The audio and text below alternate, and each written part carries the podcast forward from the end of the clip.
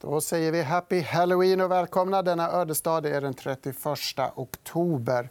Det råder lite av en skräckstämning på marknaden. Stockholmsbörsen backar 0,8% ungefär efter handelsoro på grund av tvivel kring Kina-avtalet.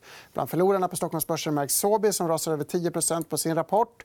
Men idag ska vi snacka om en annan rysare, nämligen brexit. Det är ju den 31 som var officiellt utträdesdatum. Och det här är EFN Börslunch.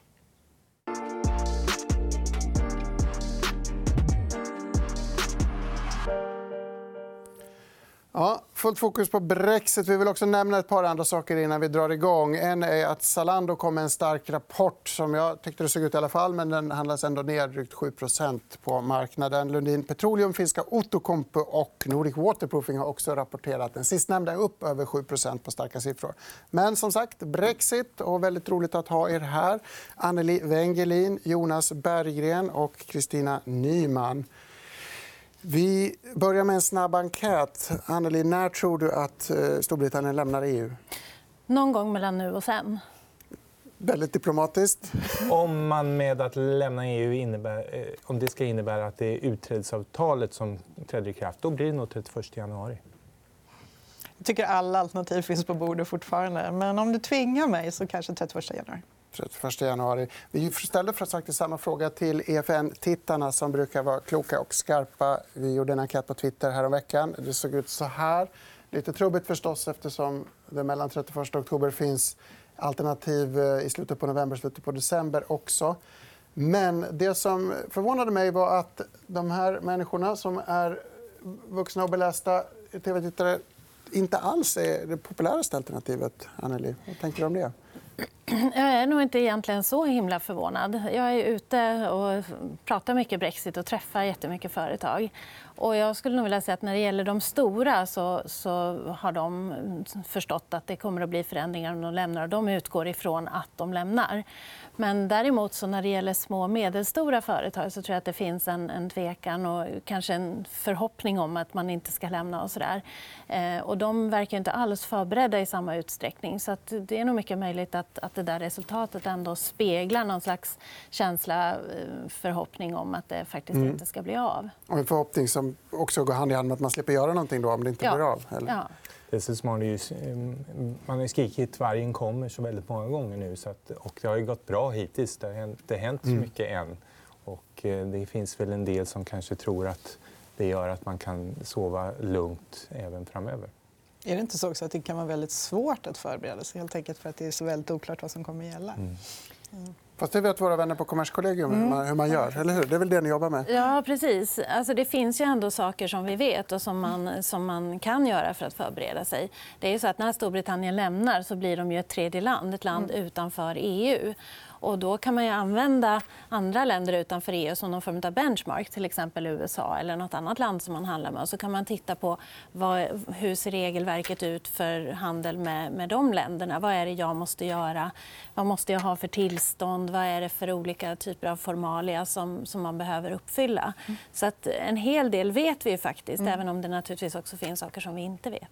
Samtidigt måste man säga att det är det är en himmelsvid skillnad mellan om det blir ett avtalslöst brexit och vi har inga mm. regler på plats eller om det blir ett, ett ordnat eh, brexit där vi har en övergångsperiod.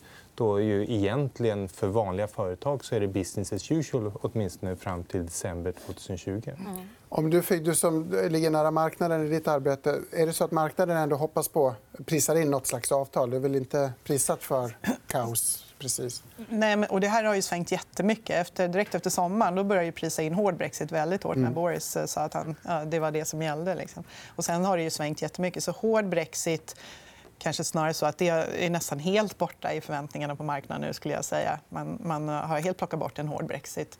Eh, kanske att man är lite väl optimistisk där. Då. Pundet är ju ganska starkt nu ändå och börsen är lite optimistisk. Där. Så att, men, men det är helt klart så att hård brexit det alternativet har ju minskat betydligt. Alltså, Intressant. Då finns det utrymme för negativa överraskningar både på marknaden och bland svenska företag som är lite för dåligt förberedda. Helt enkelt, om jag tolkar det. Om vi ska blicka framåt efter den 31 januari, eller vad det nu blir för datum, vad ska man hålla koll på? Du, ja, alltså, det är egentligen då det stora arbetet börjar med att se vilken relation ska EU och Storbritannien ha framöver. Och där vet vi inte. Det beror ju på den politiska situationen i Storbritannien och den politiska situationen i EU om vad man kommer att välja. Kommer det att bli att Storbritannien väljer en väg som går helt sin egen väg och har egna regler eller kommer man att anpassa sig och lägga sig väldigt nära EU? Det får också väldigt stora konsekvenser för hur företagen ska agera. Mm. Vill ni plocka upp på den tråden eller ska vi gå vidare? Vi har ju faktiskt fått ett val att ta med i den här svåröverblickade eh, kartan. man ska säga. 12 december blir det val. Britterna går till val. Vad betyder det? Just nu är det ju det som är det stora fokuset. och Det betyder ju allt just nu. Mm. Alltså alla, som jag sa, du, du frågade om jag tror att det blir en, en, ett avtal eller ett, en brexit. Men, men valet kommer ju avgöra det helt och hållet. Och vi kommer kanske inte ens veta någonting efter det heller, hur det blir beroende på utgången. Då. Precis. Vi tvekade lite att ha ett, börs, ett brexit-börslunch mm. eftersom mm jag tror att det finns en stor trötthet där ute. Kartan ritas om hela tiden. Men det är väldigt mm. svårt att ta ställning till. Jag vet inte om tittarna tycker det här är roligt. Men vi tittar på opinionsmätningarna inför det här svårbegripliga eh, eh, läget. Det här är också en lite svår graf. Vi har Labour och eh, konservativa Tories högst upp. I orange är Labour. Under dem i rött syns Liberals där nere. Kan man lita på den här opinionsundersökningen till att börja med? Är det tillförlitligt? Nej, men det är jättestor osäkerhet. Dels så är det ju en, eh, ett tag kvar nu till den 12 december. Mm. så väldigt mycket hinner. Det kan ni se där på 2017. Ni ser att eh, den orangea linjen, Liberalerna, där, gick upp väldigt kraftigt. Och när, när eh, Theresa May utlyste valet då såg det ut att vara väldigt enkelt här att få egen majoritet. Och så där. Och sen så gick det väldigt fort på slutet och blev ju den här väldigt oklara parlamentariska ställning som vi har nu. Nu ser det ut som att Tories eh, ligger bättre till igen och att skulle kunna få majoritet. Men som sagt, det är fortfarande jätteoklart. Mm. Det betyder att det finns ju de som både vill stanna kvar i EU här, det finns de som vill gå ut på mm. en gång. Det finns mjuk brexit, det finns hård brexit. Det finns en risk att vi sitter i samma situation igen. Mm. mm. Man kan väl nämna där också att eh, Storbritannien har ju inte proportionellt valsystem. Nej. Så det gör ju att skillnader i hur det ser ut lokalt kan få väldigt stora effekter på det stora hela. Mm. Har du någon valreflektion innan vi går vidare? Jag eh, tycker bara att det, det som är lite tråkigt med det hela är att, att osäkerheten består. Som du är inne på, det här att all, allting ligger på bordet fortfarande.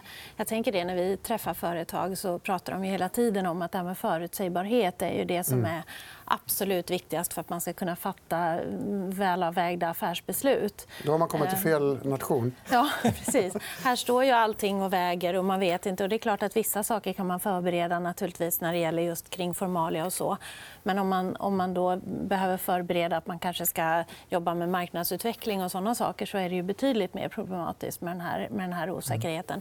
Och består den då ytterligare bortom, bortom det här valet? Alltså, någonstans så... Tror jag att den kommer göra nästan mm. oberoende av hur vi hamnar i för läge. Ja. Faktiskt, att vi och, det ska man, och det ska man också komma ihåg att det är ju en bestående osäkerhet. Mm. Osäkerhet är ju en konsekvens av brexit också. Därför att så länge som Storbritannien är medlem i EU så vet man ju vad som gäller och det finns klara och tydliga regler och, och det finns principer och gemensamma, regler, gemensamma regelverk. Och det är klart att det försvinner ju. Den gemensamma regelbasen kommer att försvinna mm. i och med att de lämnar. Så eh, det kommer inte alls att vara samma förutsägbarhet i handelsrelationer med Storbritannien efteråt. Och det leder oss in på nästa graf. Just osäkerheten du nämner har ju gjort ett avtryck i investeringsaptiten i Storbritannien eh, redan sen folkomröstningen 2016. faktiskt. Storbritannien i rosa-rött längst ner verkar peka lite grann neråt och på sistone ännu mer brant. Mm. Och det är väl osäkerhetsparametern här? Ja, för det här, är, det här är investeringsandel, hur mycket man investerar i förhållande till BNP. Och sen så har jag lagt det lite så, så att de här ligger egentligen på olika nivåer. Men man jämför sen valet 2016, eller så Brexit-valet 2016 så kan man se att investeringar... Vi har varit i en period när investeringarna har ökat ganska mycket eh, mm. globalt. Eller mycket, men det har i alla fall varit en uppgång i investeringsaktiviteter aktivitet. Och det ser man ju nu inte då för Storbritannien. Det är det som har varit utmärkande. att Man i princip har legat flat på investeringar. Och det är klart att den här osäkerheten om vad som ska gälla Eh, är ju avgörande här. Eh, det finns ingen liksom, du, du, vågar ju inte på att investera när det är den här stora osäkerheten. Mm. Och samtidigt är det jättesvårt. De har ju låg arbetslöshet och svårt att få tag på arbetskraft. Så man skulle liksom behöva investera sig ur det här lite grann. Men det, det, det gör ju inte företagen. Då. Och om man kopplar in vad Jonas sa tidigare så kommer vi inte att få någon risk-on i investeringsviljan efter 31 januari heller. Nej. För det är då arbetet börjar. Var du inne på. Mm, nej, precis. Och det är väl egentligen det är vårt och andras budskap till alla politiker nu att man verkligen försöker ge så mycket klarhet man överhuvudtaget kan till företagen. För det är just osäkerheten det är det som mm. påverkar mm. investeringsviljan och om man håller de ekonomiska hjulen igång. Och speciellt nu när vi kanske går in i i någon typ av lågkonjunktur så är det inte så bra att det här späs på av ytterligare oklarhet kring brexit. Och det är när man tittar på hur mycket det redan har kostat i BNP-termer, den här där vi är nu, där vi som sagt fortfarande inte har en brexit. Så de här beräkningarna ligger på att ungefär 2% lägre BNP i Storbritannien på grund av det här. Det är ganska mycket om man har liksom en årlig tillväxt på 1,5 procent eller något sånt där. Så det är ganska stora kostnader. Och det ligger ju helt och hållet egentligen på mm. osäkerhetsplanet. Det är där den stora kostnaden ligger. Anneli, du som ändå forskar i det här osäkra lite grann, eller försöker reda ut konsekvenserna. Du, du, du sa till mig när vi pratade inför programmet att det handlar om så mycket mer än bara tullen på varorna som ska mm. importeras och exporteras. Immaterialrätt, avtalsfrågor, personalfrågor. Mm. Vad kan man säga om det? Underskattar man magnituden i komplexiteten? Ja, det tror jag absolut att, att man gör. Eh, jag tror att det var eh, WTOs eh, förre generalsekreterare Pascal Lamy som sa att brexit är som att försöka återskapa ett ägg ur en omelett. Och jag tycker den är ganska, det är en ganska bra mm. liknelse. för Det är ju verkligen, verkligen så otroligt integrerat. Och det tror jag inte riktigt att vi, att vi kanske har förstått förrän, förrän man försöker lösa ut det hela. Eh, så att jag tror att det är väldigt många områden. och Vissa är väldigt tydliga. Det är tydligt vad som händer. Det är tydligt vilka regler som kommer att gälla. Medan andra områden är betydligt osäkrare när det gäller med personrörlighet till exempel, och en massa saker. Och just att man behöver tänka på så försäkringsfrågor, avtalsfrågor, leveransvillkor. Eh, vad händer om man ska flytta flytta? Får barnen gå i skolan? Eh, vad ska man betala? Får en, partner, en medföljande partner till exempel jobba i Storbritannien? På vilka villkor? Hur blir det med eh, ja, skattefrågor? Alltså, det är så otroligt mycket. Eh, så att, eh, det är så man träffar nåt företag som kanske har väldigt koll på just tullbiten. Men sen så när man börjar prata lite ytterligare så oj då, det fanns ju lite mer. Mm. Och jag tror att hur mycket man än har kartlagt så kommer det att vara ändå fler saker som man upptäcker mm. vartefter. När man, gör, när man försöker beräkna effekter på en hård brexit då säger man att den här tulleffekten, om man ska översätta det i tullnivåer och tullhöjning ska man säga att själva brexit, hård brexit skulle innebära en tullhöjning på 4 procentenheter. Men sen får du öka på ytterligare 14 eh, som kommer från eh, osäkerhet och från pappersarbete och regler och allting. Så att, liksom, det, är, det, är, tre gånger så stort. Mm. Eh, och det säger någonting om just det. Mm. Vi ska försöka koka ner detta resonemang till marknadspåverkan. Vi har en avslutande graf som visar pundet och eh, världsaktiemarknaden i blått, MSCI World. De verkar ju gå hand i hand. Jag vet inte, Kristina, ska man tolka det här som att riskaptiten, att pundet flyter med riskaptiten på marknaden eller är det tvärtom, att Brexit drar med sig världsmarknaden? Ja, det, det, kan man kanske tolka lite som man vill. Men, men jag tror att det är lite både och. faktiskt. Eh, för Vi har ju handelskonflikt och sånt. Men, mm. men det är, helt klart är det väl ändå så att Brexit är ju en jättestor orosfaktor. och Det påverkar även börs, världsbörsindex. Det, det är ju så även att Fed lyfter det som en risk liksom, när de fattar beslut om räntan. Och så. Så vad vi ser här är ju att pundet stärks ju när det kommer något positivt som nu sistone. här. Den orangea linjen går upp. Pundet stärks. På de risken att eh, det blir en hård brexit har minskat väldigt mycket och börsen blir mer optimistisk. Och sen finns det annat också såklart. Ja, det ser inte så illa ut ändå. Pundet är ganska starkt. Aktiemarknaden är ganska glad. Mm. Än så länge... Jag tror man ska vara lite... alla, alla alternativ ligger på bordet. Så jag tror mm. man ska vara lite försiktig med att ropa hej som kanske man har gjort lite väl mycket nu. Kan jag om, man, om man tittar på kursen och ser hur volatil den har varit så mm. är det väl inte så troligt att, att den kommer att stabilisera sig nu. Mm.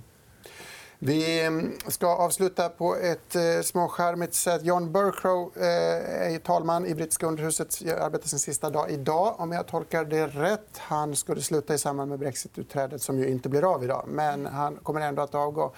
Eh, dels kan vi tala om en liten talmansrenässans. Han har blivit väldigt poppis. Har du någon, annan, har du någon reflektion på, på det här skiftet? Nej, alltså jag tror att han, eh, han anses nog generellt ha gjort ett ganska bra jobb. I alla fall om man, om man tycker att parlamentet ska ha en stark röst. Sen vet jag ju att eh, de som är brexitörer i Storbritannien tycker att han kanske har, har eh, varit lite för positiv på, mot Remain-sidan. Mm. Eh, men eh, han är ju onekligen en personlighet. och eh, Jag hoppas faktiskt... Jag tycker att vi kan låna lite grann av den typen av personligheter också in i den svenska politiken. Men det kanske är så att talmannens tider nu är det här svåra. Alla länder har svårt, svåra parlamentariska lägen och då blir talmannens roll kanske extra viktig. Jag vill avsluta med två reflektioner. Det ena är att BBC hade räknat. Han har tydligen sagt order, order 14 000 gånger under sina tio år som talman. Och det är trevligt. Vi vill också tipsa tittarna om att vi har här på EFN en podd som heter Brexitveckan där Katrin Marsall och Claes Molén samtalar om detta denna evighetsfråga. Får vi säga. Men vårt ymnighetshorn är slut för idag. Ja, imorgon fredag gästas vi av Marcus Tengvall som ska snacka strategi och marknad. Innan han kliver på så kommer Alexandra Barganowski att pitcha ett aktiecase. 11.45 som vanligt. Häng med oss då och tack för idag.